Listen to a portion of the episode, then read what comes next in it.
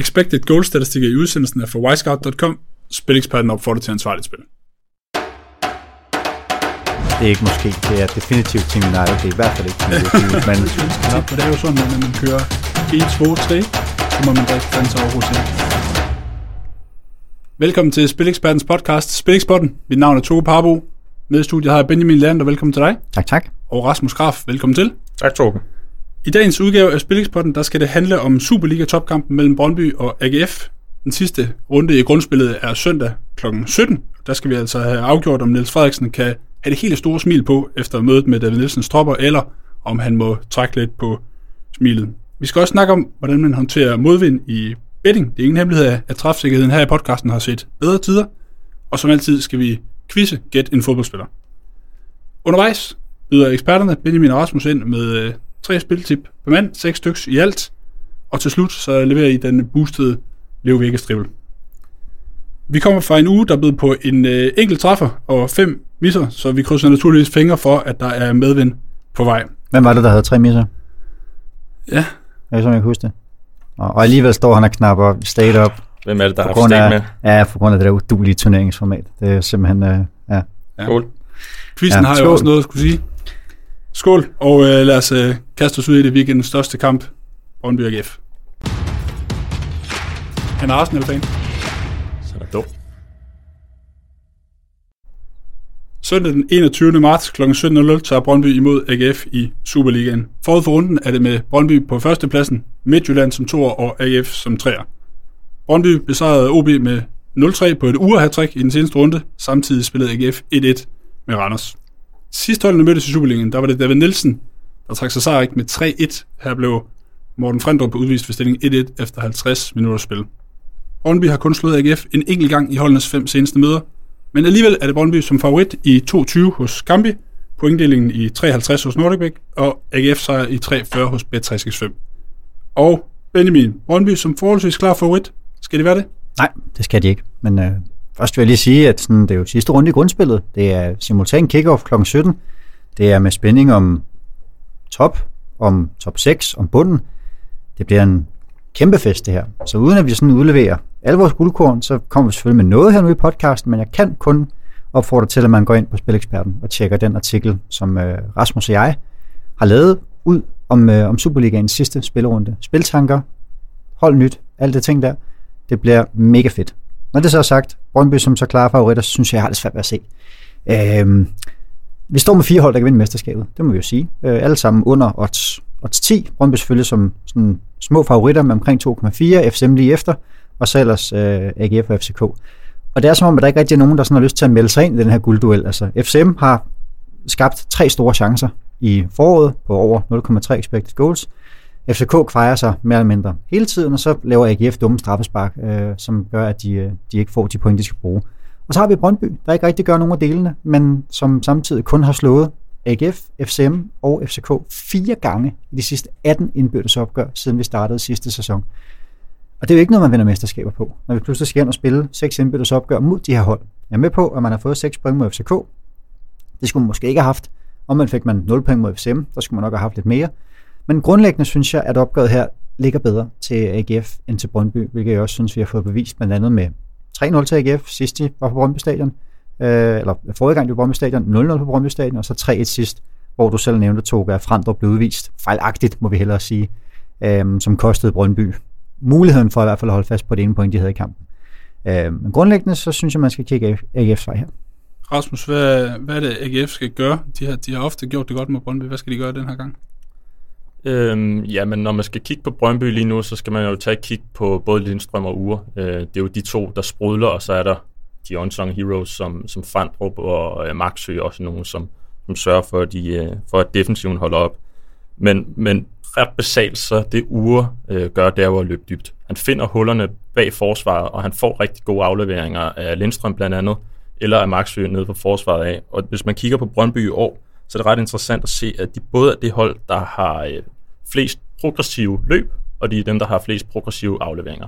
En progressiv aflevering eller løb vil sige, at du rykker bolden 25% tættere på modstanderens mål fra dens originale position af. Det vil altså sige, at Brøndby er et hold, hvor spillerne fører meget bolden frem selv, eller laver meget øh, lange afleveringer fremadrettet. Og for at de ligesom skal stoppe de her, så skal de jo træde op på, øh, på det her øh, Brøndby-mandskab og sørge for, at de ikke bliver retvendte. For det vi så for eksempel for, øh, for Brøndby i sidste weekend, det var, at Lindstrøm rigtig, lov, øh, rigtig tit får lov til at modtage bolden, blive retvendt og så drive den, som han er så sindssygt dygtig til. Og der er faktisk ikke nogen andre spillere, som driver bolden mere end øh, Lindstrøm i Superligaen på nær Sulemane, som aldrig slipper bolden jo. Øh, så det er noget, som Nikolaj Poulsen blandt andet skal have stort fokus på, og ligesom tage den her duel med øh, Lindstrøm. Og man kan så også sige, at at en af årsagerne til, at AGF har gjort det så godt mod Brøndby, det er måske også, fordi de har en midtbane, der er verdensmester i at begå frispark. Øh, Nikolaj Poulsen har jo bygget en karriere på det, og hvis øh, han kan få lukket ned for Lindstrøm på samme måde, vi skal jo huske, det er en ung spiller i Lindstrøm, som godt kan blive øh, kuret lidt af, af Nikolaj Poulsen, som ligger og laver lidt svinstreger på ham hvis de formår at lukke de der øh, vendinger ned for Lindstrøm og hans lange løb, så, så står de allerede, allerede rigtig godt, synes jeg. Og så må jeg bare sige, netop Ure og Lindstrøm er, øh, det er sindssygt tal, de har mod Brøndby. Michael Ure har ikke haft en afslutning på mål mod Brøndby de sidste tre indbyttesopgør. AGF må det være Undskyld, mod AGF, ja. Øh, mod sig selv er lidt svært selvfølgelig, jeg forstår godt, han ikke har. Men han har ikke haft en afslutning på mål mod AGF i de sidste tre indbyttesopgør. Han spiller altså to af dem fra start af. Øh, det sidste kommer han godt nok ind, men det er en afslutning på 0,02 expected goals, 0 af dem inden for rammen. Jesper Lindstrøm, der som Rasmus rigtig siger, er en mester i at få bolden på cirka midt på modstanderens banehalvdel, og så lægge de her afleveringer ned til sidste tredjedel, enten en stikning til uger, eller sætte en af, en af kanterne op, har haft en aflevering til AGF's, øh, til sidste tredjedel, også i de tre kampe. Så AGF har jo lykkes med totalt at stikke de her to, hvor vi forvejen kan sige, jamen hvis ikke vi har en Lindstrøm assist, et uremål, eller omvendt en ure øh, assist og et Lindstrøm mål, hvor skal det så komme fra for Brøndby? Øh, og jeg synes bare, at David Nielsen har bevist den form for defensiv fodbold, han spiller, at, øh, at, at det står rigtig godt til ham, og, og, og at af samme grund, jeg har svært ved at se Brøndby lave mere end en enkelt pind her. Og så skal vi ikke glemme, at, øh, at en god som Patrick Mortensen i front for AGF, det er altså også en mand, der har det godt med Brøndby historisk. Det, det der er lykkes for AGF, det er jo netop, at, som du sagde, at få lukket de her rum bag forsvaret, så Ure ikke kan tage de her løb. De står forholdsvis dybt, når de, når de møder det her Brøndby-hold, samtidig med, at de holder det rimelig kompakt på midten. Så det er altså ikke Lindstrøm, der modtager bolden. Det skal være Maxø eller Jung eller Hermansson nede for forsvaret, som slår de her vinderbold. Og så når man har øh, så store typer nede i forsvaret, som AGF har i Hausner og, øh, og Bobo Sane, så bliver de altså lette at afvise de her bolde, der kommer. Øh, og det er derfor, tror jeg, at, at AGF, AGF forsvarer sig godt mod Brøndby i så lang tid. Jeg har lidt svært ved at se, altså der er ikke nogen tvivl om, jeg tror godt, Brøndby køber en uafgjort her, må jeg sige. Fire point foran Midtjylland øh, og, og, og, i en svær kamp på forhånd. Øh, spørgsmålet er lidt, hvad AGF egentlig gør, fordi der er syv point op, øh, og, og vi har set, at jeg ved godt, at vi spiller i tider nu uden tilskuere, så normalt ville det være en stor ting at komme på Brøndby Stadion og have hvad 15, 18, 20.000 tilskuere mod sig. Øh, det er der bare ikke rigtigt den her gang, og det skal jo være til AGF's fordel. Det er også derfor, jeg synes, Togo, når du spørger om oddset på Brøndby, sådan, altså om, om det kan forsvare så stor en favorit, hvad det hed.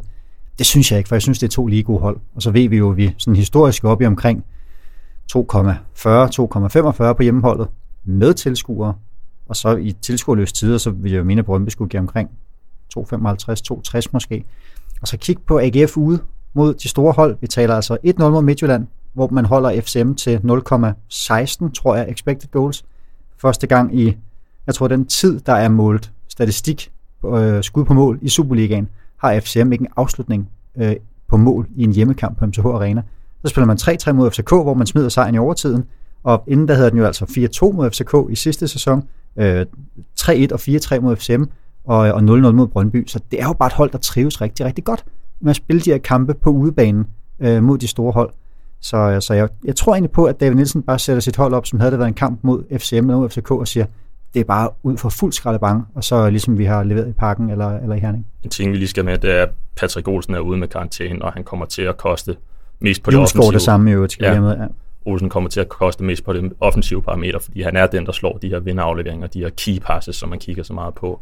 Øh, så hvem der lige skal overtage hans rolle, det, det ved jeg ikke lige. I slipper jo ikke helt uh, udenom at, at levere et spilforslag uh, på kampen, men det gemmer vi til senere i udsendelsen, når I laver Leo Vegas triplen.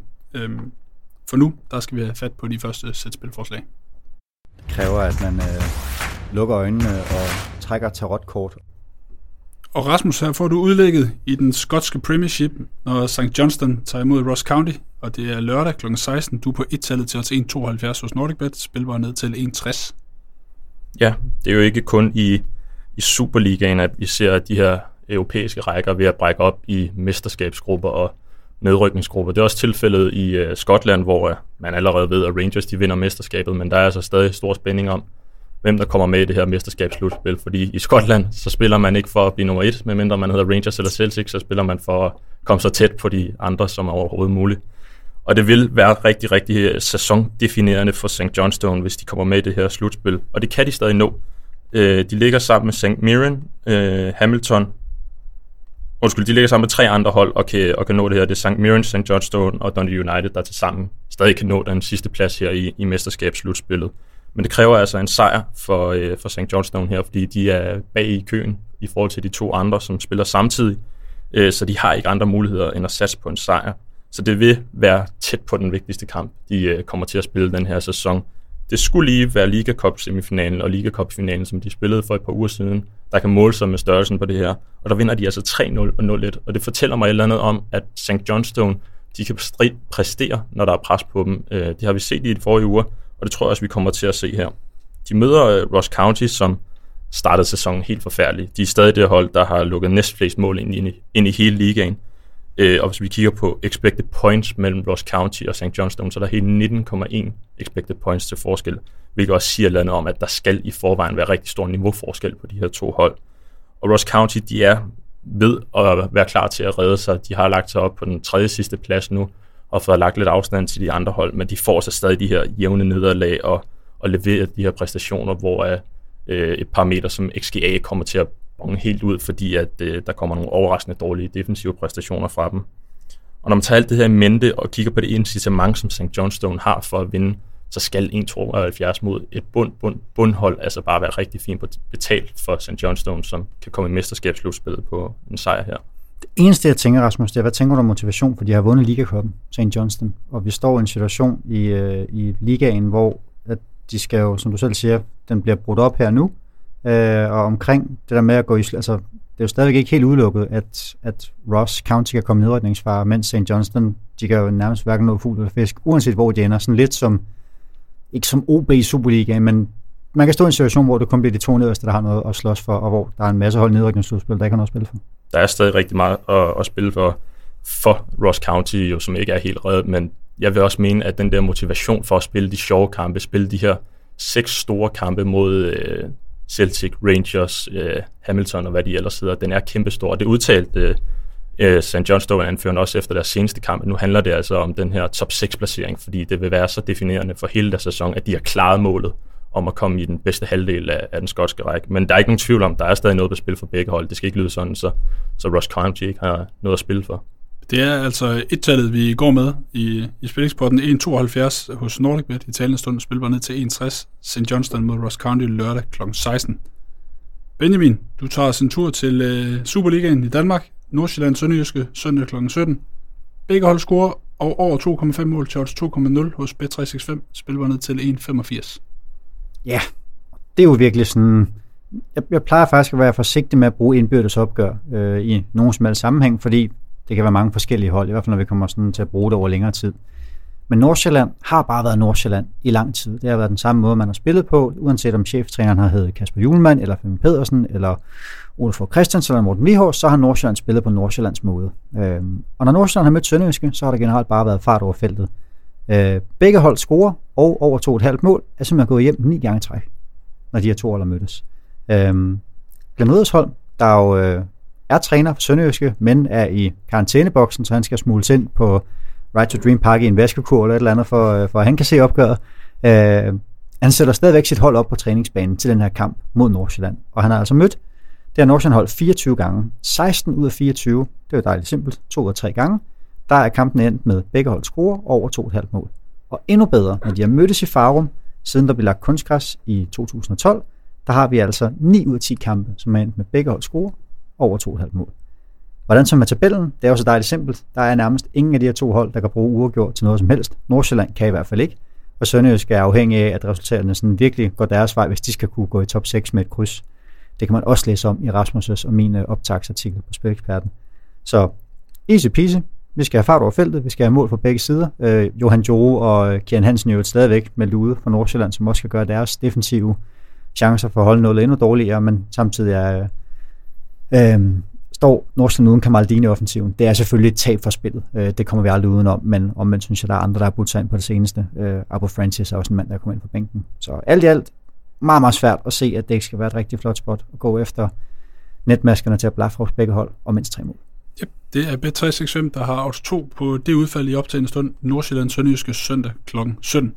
Og vi springer for det første sæt spilforslag til temaet modvind i betting. Hvad gør man? Det er en sindssygt god pointe.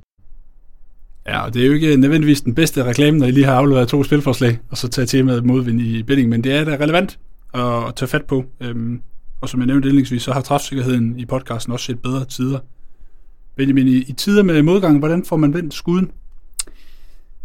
Øh, det er faktisk sådan lidt et tvækket svært, fordi der er jo også en, en den logiske tilgang vil være, gør jeg det rigtigt?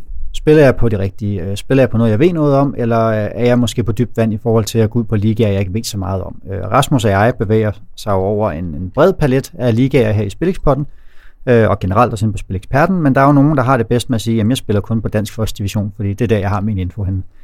Øhm, så, så i Rasmus' og mit tilfælde er det selvfølgelig noget med at kigge og sige, jamen, kan vi se vores regnskaber, der nogle ligaer, vi klarer os bedre på end andre? Øh, og selvfølgelig altid holde det op mod den her statistiske stikprøve, der hedder, jamen, fordi Rasmus har klaret sig godt på 12 kampe i Rusland, så betyder det ikke, eller behøver det ikke betyde, at han nødvendigvis kan tage øh, det første fly til Moskva og leve af kaviar og russisk vodka og ernære sig ved at spille på den russiske Premier League.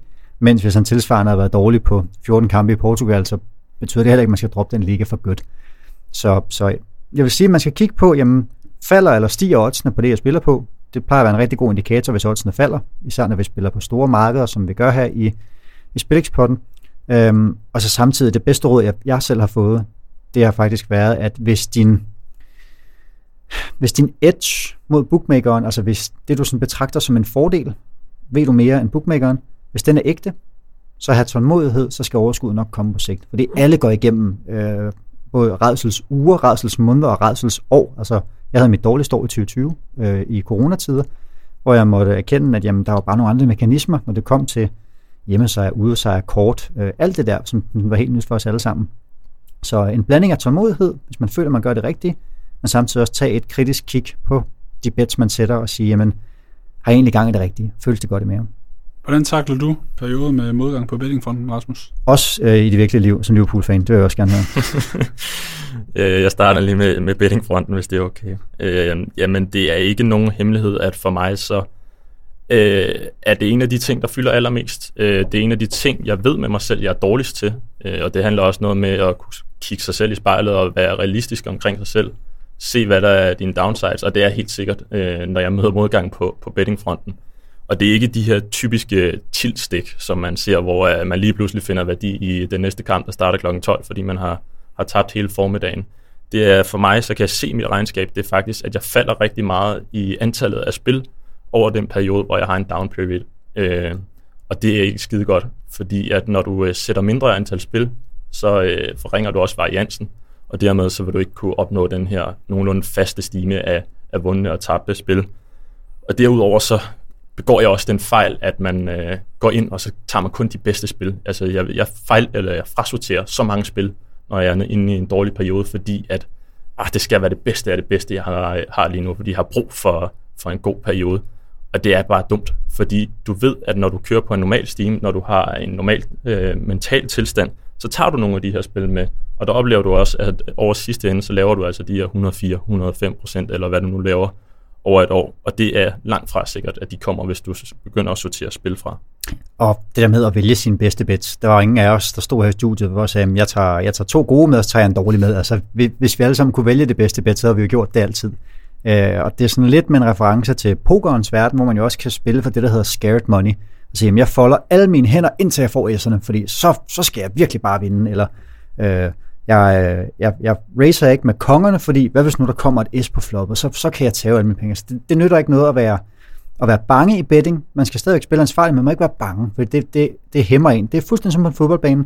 Hvis Rasmus laver en, øh, en, en fejl på banen, øh, og koster målet til 1-0, så kan han jo ikke løbe resten af kampen og være bange for at få bolden igen og sige, åh, nu laver jeg også en fejl. Så må man jo ligesom øh, smide det af sig og komme ind i kampen igen. Og det er jo det, der er så, så herligt ved sportsbetting og, og spil, at der er så mange gode paralleller til det at være sportsmand og sige, jamen, du skal have mindsetet, der hedder, spiller for at vinde, og jeg må ikke lade mig presse af yderomstændigheder, som øh, modgang i betting jo helt utvivlsomt er det er lige før, vi skal jinglen op og køre igen, for det er en rigtig god pointe, Benjamin.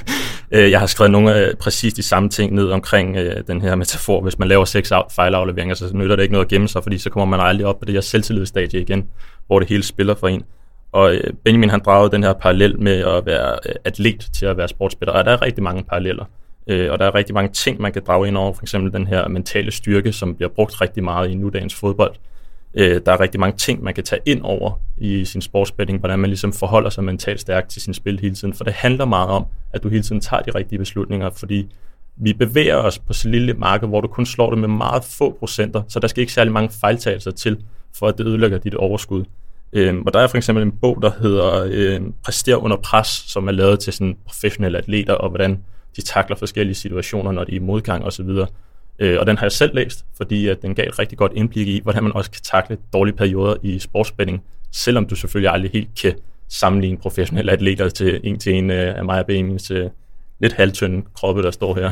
Ah, men, men det handler jo også stadigvæk om det her med jamen, forberedelse til betting, forberedelse til kamp. Øh, vi kan ikke træne i den forstand, men vi kan forberede os. Og vigtigst af alt kan vi faktisk også lade være med at spille, hvis vi står i en situation og siger, jamen, altså det er jo klart, i programmet her, der forbereder vi os, fordi det skal vi men der er ikke nogen, der tvinger dig til at spille øh, lørdag kl. 15.55, 5 minutter kick-off i Premier League. Øh, det kræver altså lidt mere forberedelse end lige at kigge på nogle holdopstillinger, og så forsøge, eller tro, man kan øh, komme ud af den dårlige stime med, og, og nu kan jeg se, at Crystal Palace mangler Wilfried Zaha igen, øh, og Rasmus han havde da en fed point i spillingspot med, hvor dårligt det var uden ham. Det skal man bare gøre kl. 5 minutter i kick-off. Forberedelse, forberedelse, forberedelse. Øh, når jeg rammer sådan en dårlig periode, så gør jeg en dyd ud af, sådan måske ekstraordinært, at være ude så tidligt jeg kan, og sige, jamen, hvad med næste uge? Sker der noget der? Skal jeg holde øje med, øhm, med få kort i Manchester City mod Gladbach, nu hvor City har vundet første kamp med 2-0 ude, og kan der så komme noget der? Så, så forsøg hele tiden at kigge fremad og finde noget, du sådan i god sådan kan glæde dig til. Der kommer en landsholdspause herinde længe, hvor det er ikke nogen hemmelighed. Det er min store métier, og jeg har da allerede venner at se på, når man kan vide, hvem Gibraltar udtager, og hvem San Marino udtager, og, og mærkelige ting. Så kig frem, kig frem, kig frem, og jagt den næste succes. Det kan man sagtens gøre på lang afstand. Ja, jeg synes, der er mange uh, gode pointer fra jer, og ikke mindst jo, at uh, bookmakerne heller ikke det var nogen amatørforretning, så man skal tage sig sammen, hvis man... Jeg har også meget erfaring inden for det, efter de seneste par uger i Spilexporten. ja. God råd sendt afsted fra Spilexporten til dem, der lytter med. Og kan du hele tiden lide det, du hører på uh, Spilexporten, så giv os meget gerne en uh, Apple Podcast, så vi kan blive endnu bedre. Det kræver, at man uh, lukker øjnene og trækker tarotkort. Rasmus, vi rykker videre til det græske. Volos mod Ofi Kreta lørdagskamp kl. 17. Du er på Volos Dronobet til odds 1,87 hos NordicBet. Spil bare ned til 1,60.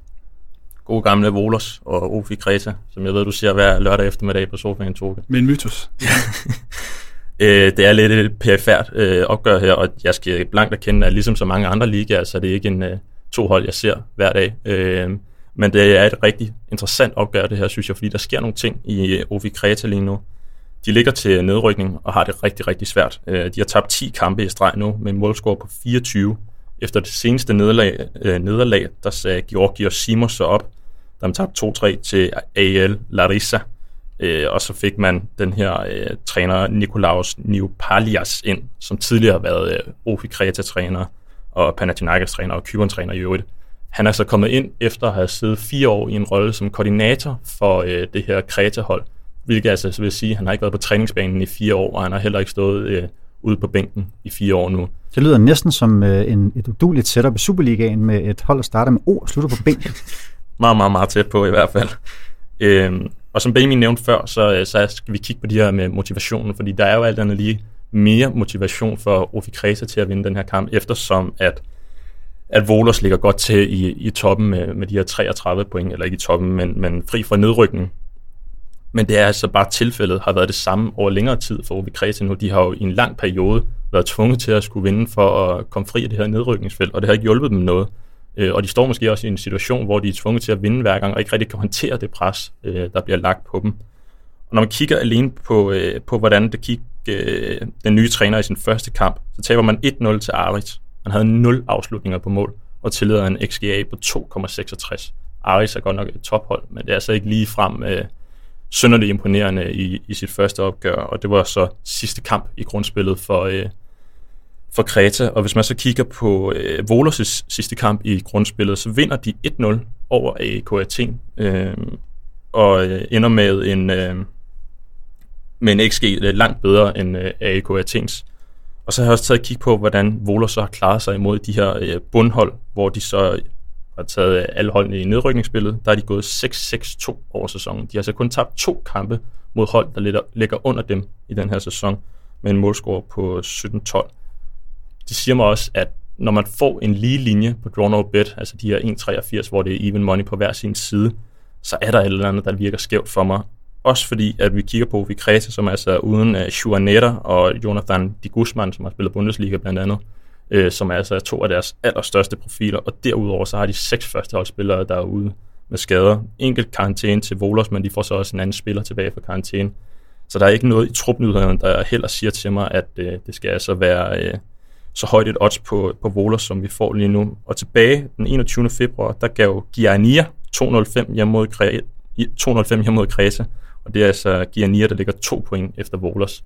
Så fra 205 til de her 260, som ligger på det rene et-tal lige nu, der er altså rigtig, rigtig lang vej, og jeg kan ikke se, hvad der skal være grunden til, at vi, øh, vi får det odds, vi gør nu. Både De Guzman og Nera, som Rasmus nævner, scorede jo et i det omvendte opgør, som øh, Ofi nåede dystert for spillet vandt med 4-1, men øh, hvis man kigger på den kamp, så får øh, Olas altså også udvist Sanchez, deres midtstopper, efter en halv time med stillingen 0-0, og det ender så med, at de går helt øh, ned og tager 1-4 til sidst. Det jo et 1-2 kort før tid, men så 1-3-1-4. Så igen det her med indbyrdes opgør, man skal lige ind og læse konteksten, før man bliver bange for at spille på, på, øh, på Volos den her gang, fordi de har tabt med 1-4 i løbet af sæsonen. Det var altså lidt specielle omstændigheder. Det så også før de ramte den her onde brønd, og så er der så også en ny træner nu, så så øh, som Benjamin siger, så kan man ikke lægge så meget i de indbyrdes opgør der, synes jeg. Nej, det er Volos vejen, vi går. Draw no bet til 1,87 hos Nordic Bet. Spilbar ned til 1,60. Volos Ofi Kreta.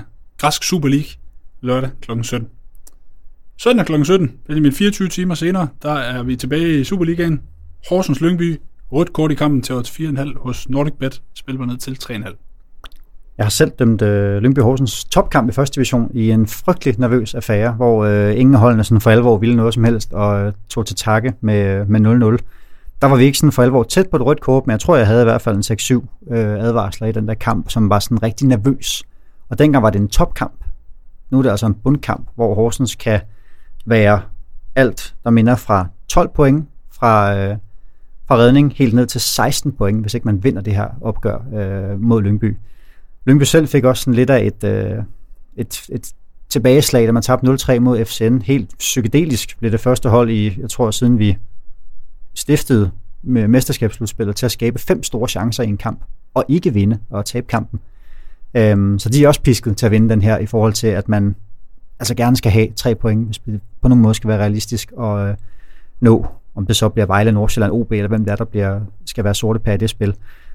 Jeg hæfter mig ved, at der har været rigtig, rigtig mange korte Lyngby's kampe i foråret. Det giver god mening. Man har fået Kajt Falk, cheftræner, fastansat og kommet med noget god energi. Men det har altså også medført, at de sidste tre kampe, Lyngby har spillet, har der været rødt kort i samtlige af dem. Øh, ovenikøbet to af slagsen mod øh, Midtjylland, med et for film og direkte rødt til Midtjyderne, og så et til Randers, hvor man øh, også trak gul rød på Mathias Nielsen. Senest var det så Pascal Gregor, der blev udvist med direkte rødt. Så det fortæller mig noget om, at der er intensitet i de her Lyngby-kampe. Og så kan jeg godt lide matchuppet med de her meget, meget fysiske Horsens-drenge, Hallo Hansson, Bjarke Jacobsen på midtbanen, mod væver-typer som Emil Nielsen, Gammelby op i front. Øh, og jeg kan bare ikke se, hvem der skal bruge uafgjort til noget her. Det vil være sådan et, et trekvart nederlag for begge hold i forhold til, at de kan, som sagt, stå med et, et stort hul op til 10. pladsen. Øh, og så tror jeg bare på, at det kan blive en kamp, hvor man foran 1-0 kan ty til, som man trækker nødbremsen. Hvis man ser en, der er fri og siger, så tager vi det to dage i skyggen, vi skal bare have de tre point. Eller også, hvis et af holdene vinder, hvad ved jeg, 2-3-0, og så kommer der en, øh, en, en hjerneblødning til sidst, hvor man så også tager et rødt kort her. Så standard, automat, bookmaker genereret odds 4,5 på en kamp, der er så drabelig, det kan jeg ikke sidde på mig. Det kan jeg ikke. Så vi skal på rød billet. Vi ender ikke 22 spillere på banen i Horsens. Det er Nordic Bet, der udbyder 4,5 i optagende stund søndag kl. 17 Horsens Lyngby. Og med det spilforslag leveret, lad os gå til quizzen håber, du har en 13-14 ledetråd tilbage. Quizens svar på Lyngby Horsens. Grimt, uskyndt og intenst. The quiz. Jinglen er ikke optaget inden den her. Det er en standard jingle. Grim, uskyndt og intens. Den skal vi også have den her gang. Det timing for den. Ja. Vi skal have fat i en aktiv fodboldspiller i denne udgave af quizzen. Det er længe siden, vi har haft de pensioneret. Jeg håber, at I trives med. Han er 27 år. Har du skruet for varmen herinde? Jeg, Ja, synes, det har jeg. er Jeg bliver nødt til at finde en måde at cykle på. Ja. Jeg kløjs også i alle mine græske navne. Han har repræsenteret to forskellige klubber i sin seniorkarriere. To forskellige. Ja. Som 27-årig. Det er ikke meget. Nej, ikke nogen klub luder, som man vil sige. Kan vi bip den? Han er født i Afrika, men han har rundet 30 A-landskampe for en europæisk nation. Det kan være hele Frankrigs landshold, jo. Ja. Mm, ej, det vil være sindssygt at gætte nu. Det vil, Tidligt. Jeg var en film med for mange ledetråde. 27 år. og kæft, jeg er tæt på at gætte lige nu. Men Ser du 30 landskampe? Det har han rundet af. jeg, jeg bliver nødt til at tage et sygt gæt allerede nu, bare lige fordi. Ja. Det var den sidste. Nej. Nå. Ah, han har også kun to. Midtjylland Celta. Kun to hvad? To klubber. Ja, det er sådan Er han 27? Han scorede et enkelt mål ved VM i 2018. Nå, så er det ikke sidste. Nej, jeg vil videre på den. VM i 2018.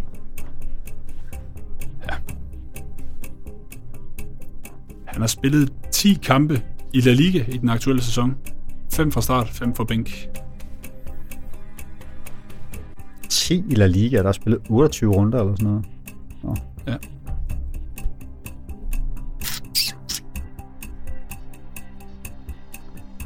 Han indledte sin seniorkarriere i fransk fodbold. Ja, sjovt nok.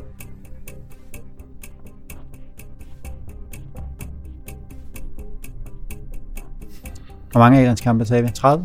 Han har rundet 30 A-landskampe, yep. Han er verdensmester. Jeg vil gerne lige, jeg kører bare lige bud ind, fordi Benny har kørt øh, personer sidst. Du Steven Nsonsi. Det er ikke ham, vi skal Nej. Han har godt nok også været mange klubber.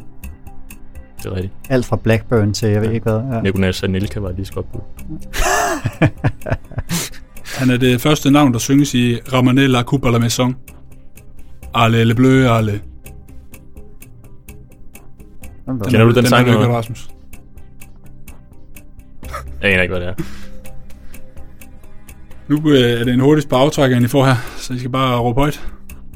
Han er klubkammerat med Martin Braithwaite. Jamen, 27 år. Samuel Umtiti. Yep. Er han kun 27? City har været med i quizzen før. Det er ikke rigtigt. Det er, Ej, det er en void quiz. der må, køre, der må blive kørt varm på Jo, den. jo.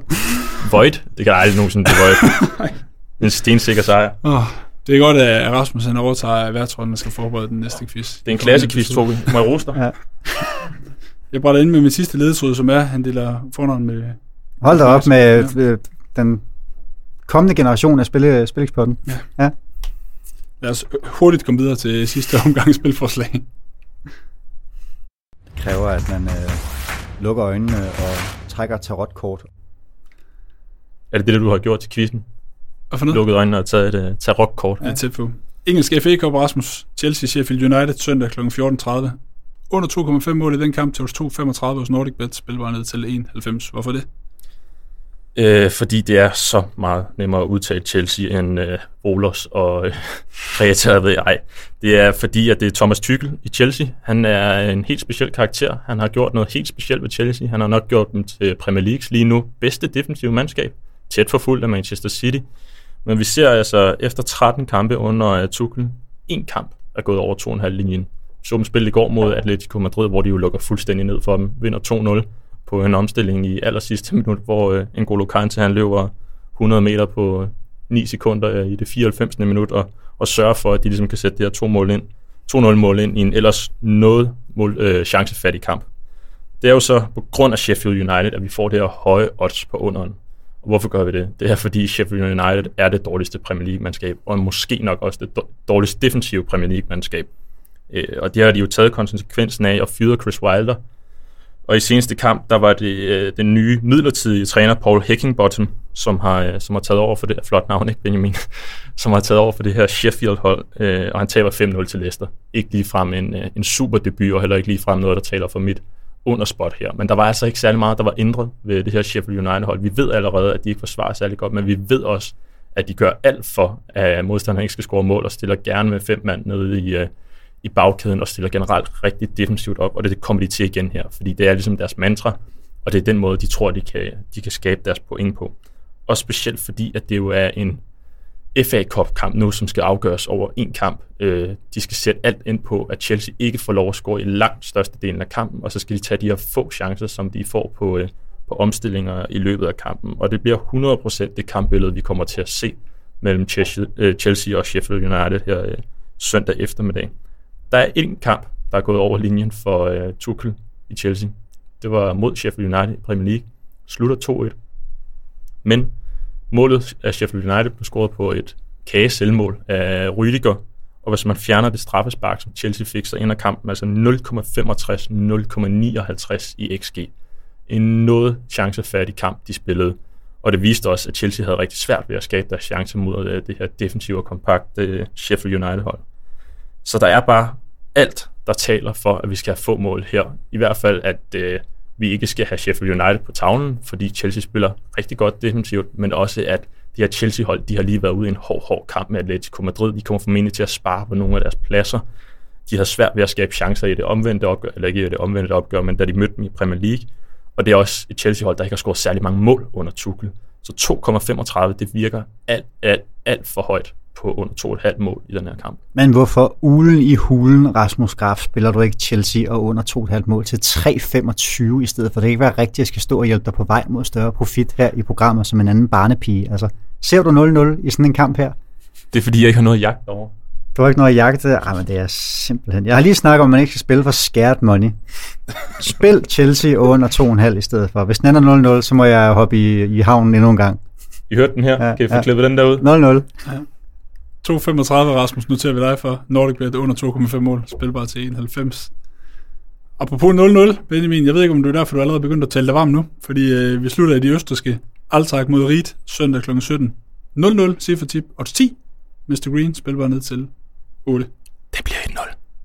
Jeg, jeg har ikke noget at jagte her i programmet. Altså, det har jeg sådan på kort sigt, men vi har også talt om, at betting er en, øh, er en sprint og ikke et maraton, så det har faktisk ikke noget at gøre med, at Rasmus og jeg jo for to Omvendt udsendelser siden Det er et maraton og ikke en sprint. Det er et maraton og ikke en sprint. Ja. Rigtigt. Ja, det, er, det er også et sprint og ikke en maraton. Nogle gange er det i hvert fald.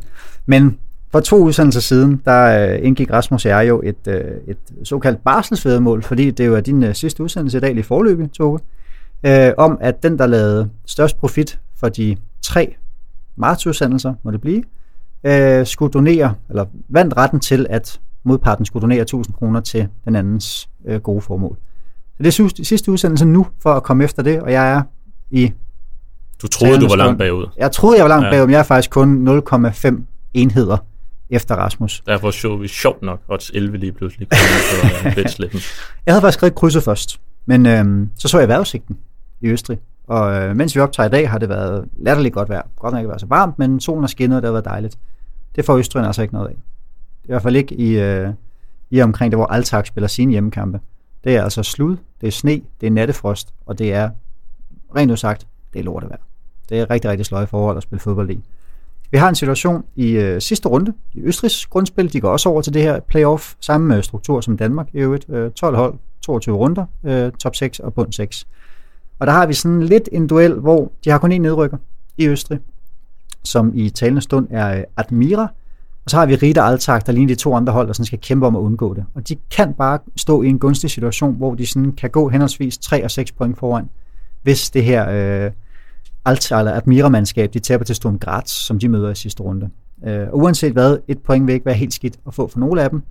Og så har jeg det bare sådan lidt. Det er bundbrag, det er lortevejr, det er dårlig bane, det er øh, sidste runde i grundspillet. Man kan komme ind i slutspillet med et positivt udgangspunkt. Hvem skulle ture noget? Altså, jeg må, øh, jeg må sige, man kan selvfølgelig vælge at køre krydset. Man kan vælge at køre under, gøre hvad man vil, men jeg synes bare, at 0-0 her skal være så logisk. Og så giver det, mig giver det ingen mening, fordi det virker som om bookmakerne har luret, at det rene kryds skal være, skal være stort. Du får kun 3-10. Underen står så i 1,9. Man kan Det giver ikke rigtig mening, hvis man tror, der er over 30% sandsynlighed for kryds. Så er det svært at forsvare en så høj underpris, og tilsvarende også så høj en pris på 0-0. Så det er faktisk en primær matematikken bag, der gør, at jeg går på 0-0 i stedet for, øh, fra krydset til 3-10. Altak Ried, søndag kl. 17.00, cifre tip, odds 10 hos Mr. Green, spilbar ned til 8,0. God gang i uh, livescore-appen. Alle tre tips for undertegnet søndag kl. 17. Det, det, er, det, det bliver en fest at følge med der. Vi har fået afleveret seks regulære spiltips til weekenden, og vi er klar til at rykke videre til Leo Vigas triplen.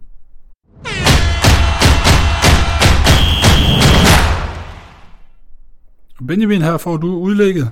Du har en lørdagskamp med, 15.30. Bayern München, Stuttgart, Tysk Bundesliga. Begge hold scorer i den kamp til odds 1,52. Ja, om så Bayern fører øh, 6-1 sammenlagt, kan de ikke finde ud af at holde nullet alligevel. Det så vi her i midtugen mod øh, Lazio, hvor Bayern jo vinder 4-1 i øh, Italien, fører 2-0, og så alligevel så slækker man på det til sidst og lukker mål ind. Og det har jo været fortællingen om Bayern den her sæson. Man er heller ikke så langt foran i Bundesligaen, som vi kender dem. Det er kun blevet til 8 clean sheets i øh, Bundesliga, Pokal, Champions League og øh, diverse Supercups, så man holdt 0 to gange til VM for klubhold, men det er også en relativt anden modstand, man, man bliver budt på der, i form af holdene fra Asien og, øh, og Afrika. Øhm, møder et Stuttgart-hold, som har bevist, at de godt kan finde ud af at spille mod de store hold. Vandt 5-1 på udebane mod Dortmund, øh, og generelt har jeg bare ikke tiltro til, at det her Bayern-hold sådan spiller for 100% i kampen her. Øh, man står i en situation, hvor både øh, Gnabry og Boateng kan gå i karantæne med en advarsel, og det vil ikke være godt, fordi næste runde venter Leipzig altså ude i en kæmpe guldkamp. Så uanset om øh, Bayern starter dårligt og kommer bagud, hvilket jo er sket ufattelig mange gange i sæsonen, øh, eller om de fører 3-0 og slikker på det til sidst, så har jeg svært ved at se, at vi ikke skulle have meget, meget, meget fine chancer for at få begge hold på tavlen her. Begge hold scorer til 1-52 i Bayern Stuttgart. Rasmus, vi skal til Frankrig for det andet spiltip. Lige gang. De mod Rem, søndag kl. 15. Begge hold scorer her. 22. Nej, to-tallet. Du får to-tallet? Ja, tak. øh, ja, og det skal vi, fordi Dijon de har vist over hele sæsonen nu, at de kan simpelthen ikke forsvare dem, så det galt deres liv eller overlevelse i ligaen. 29 kampe, 50 mål lukket ind. Seneste 10 kampe, 10 nederlag, 23 mål lukket ind. Det er altså øh, Dijon-hold, som, øh, som sejler rundt, øh, og de kan ikke finde hoved eller hale, om så det er et trænerskifte, de prøver på, eller det er noget andet. Og det betyder også, at de efterhånden har rigtig langt op. De har 12 point op til 18. pladsen nu, som giver den her playoff-kamp mod øh, et Ligue hold Og det ligner bare, at de efterhånden har givet op, fordi de går ind, som jeg snakkede om tidligere, så går de ind til hvert opgør med den her, det her mindset om, at de skal vinde. De bliver nødt til at satse lidt mere offensivt, end de er komfortable til. Tillader rigtig mange omstillingschancer på baggrund af det her og så ender det bare rigtig tit skidt defensivt for dem. Og de møder sig i Reimhold her, som er ganske solid, ligger i midten af tabellen, lidt det her typiske franske hold, scorer ikke så mange mål, rigtig solid defensivt. Men hvis vi kigger på nogle af de modstandere, som Dijon har tabt til på det seneste, så er det altså nogen, der har gjort det væsentligt dårligere end Reim har i den her sæson. Blandt andet taber Dijon til Nîmes, som var den her direkte konkurrent i, øh, i kampen om overlevelse, hvor det også virkede lidt som om, efter den her kamp, så gik gassen af ballonen for dem, og så havde de ikke så meget tro på, på tingene mere. Så et meget uh, motivationsforladt uh, Dijon-hold, tror jeg, vi får at se mod, uh, mod Reim, som sagtens kan, kan spille med.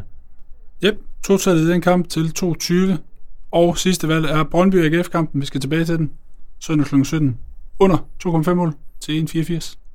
Ja, vi havde lidt svært ved igen at skulle blive enige om hvilken retning. Det var egentlig ligesom med FCK og FCM, øh, hvor vi endte på begge hold score. Øh, og det må vi bare sige, det var, det var godt nok langt fra i en kamp uden en stor chance skabt. Øhm, og der blev parlamenteret lidt frem og tilbage. Jeg har sagt, at jeg godt lide AGF. Øh, Rasmus ligger forståeligt en del i, at Patrick Olsen er ude. Øh, men nu har jeg også parlamenteret for, at AGF har lykkedes med at tage Ure og Lindstrøm ud af kampen. Og husker man på, hvordan Brøndby kommer foran i Aarhus. I hvert fald deres første mål bliver scoret på et hjørnespark, som på en eller anden mystisk måde ender nærmest mellem benene på Grabater, øh, og så bliver noteret Simon Hedlund. Komplet tilfældig scoring. Øh, Øh, jeg tror også, vi får svært ved at se øh, voldsomt mange åbne chancer skabt i Brøndby. Så øh, jeg tror for så vidt, det er derfor, vi bliver enige om, øh, om under mod Rasmus. Ja, det er jo på grund af det her øh, taktiske matchup, som vi spekulerer i, må vi hellere sige. Der er en grund til, at mig og Benjamin ikke står på øh, Superliga-trænerbænken øh, hver søndag eftermiddag, men det er bare, alt taler for, at vi skal få det her meget taktiske matchup mellem Niels Frederiksen og David Nielsen, som jo før har vist, at at når de to krydser klinger, så, øh, så går de mere efter at blokere hinandens øh, offensive idéer, end de går efter selv at sætte den store øh, offensive plan op. Og så er det også bare et opgør, hvor hvem tør at øh, stikke an og tage det her førersæde og gå efter de tre point. Jeg har svært ved at se AGF ture det, øh, fordi de ikke er super godt spillende nu. De har ikke en fantastisk formkur. Brøndby, de har det fint med kryds i en øh, kamp mod AGF, som er en direkte konkurrent til det her top 3-felt. Så jeg synes, der er rigtig mange ting, der taler øh, for få mål. Blandt andet også, at Patrick Olsen er, er ude med karantæne, som jo er et offensivt rigtig stærkt kort for AGF. Under 2,5 mål i Brøndby AGF til 1,84, og dermed har vi en triple, der hedder Bayern Stuttgart, begge hold score 1,52, Dijon Rim, total 22, under 2,5 mål i Brøndby AGF 1,84, normal odds 6,15, boosted odds 8,0. Du kan finde Spilekspertens uh, triple inde hos Leo Vegas, simpelthen bare ved at skrive Spileksperten. Hvis du gør det efter den her optagelse, så vil du også opleve, at der ligger en brugerkupon. Vi har kørt en uh, afstemning inde på Twitter, og det vil være sådan fremadrettet øh, af, af lyttere af Spillingspotten, og hvem der ellers måtte have lyst til at deltage. De kan stemme på den udfald derinde, og så sammensætter Leo Vegas altså en boosterkupon ud fra resultatet af den afstemning. Det er blevet en kupon, der hedder Midtjylland sejr, Chelsea sejr og Dortmund sejr. Fra 2,79 til 3,45. Lidt mere forsigtigt end uh, de to her i studiet, men uh, så meget desto større hunderet, hvis det går. Vi håber selvfølgelig, at begge kuponer ryger hjem. Man kan finde meget mere på Spileksperten. Der er mere fodbold, flere analyser. Øh, bolden ruller i Superligaen, Premier League, FA Cup, Bundesligaen, La Liga og CA blandt andet. De rækker mandsopdækker vi med Per Pedersen, Søren Sovnfri, Nicolai Lisbeth og Michael Rundager. I har et særligt fokus på Superligaens sidste runde på søndag. Der er en artikel på det. Ja. Der er luinger, og i ekspertpanelet, der tilgår spilforslag løbende. Subscribe på Spillingspotten, der hvor du foretrækker at lytte til podcast, så er du med lige så snart den udkommer.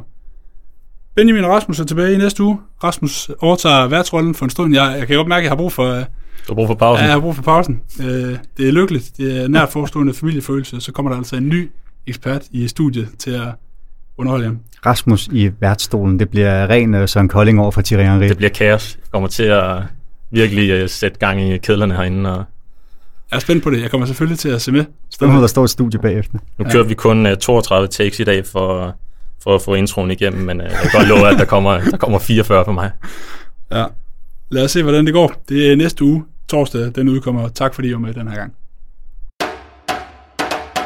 Det er ikke måske, det er definitivt Team United. Det er i hvert fald ikke Team United. men, det er jo sådan, at når man kører 1, 2, 3, så må man drikke Fanta over hos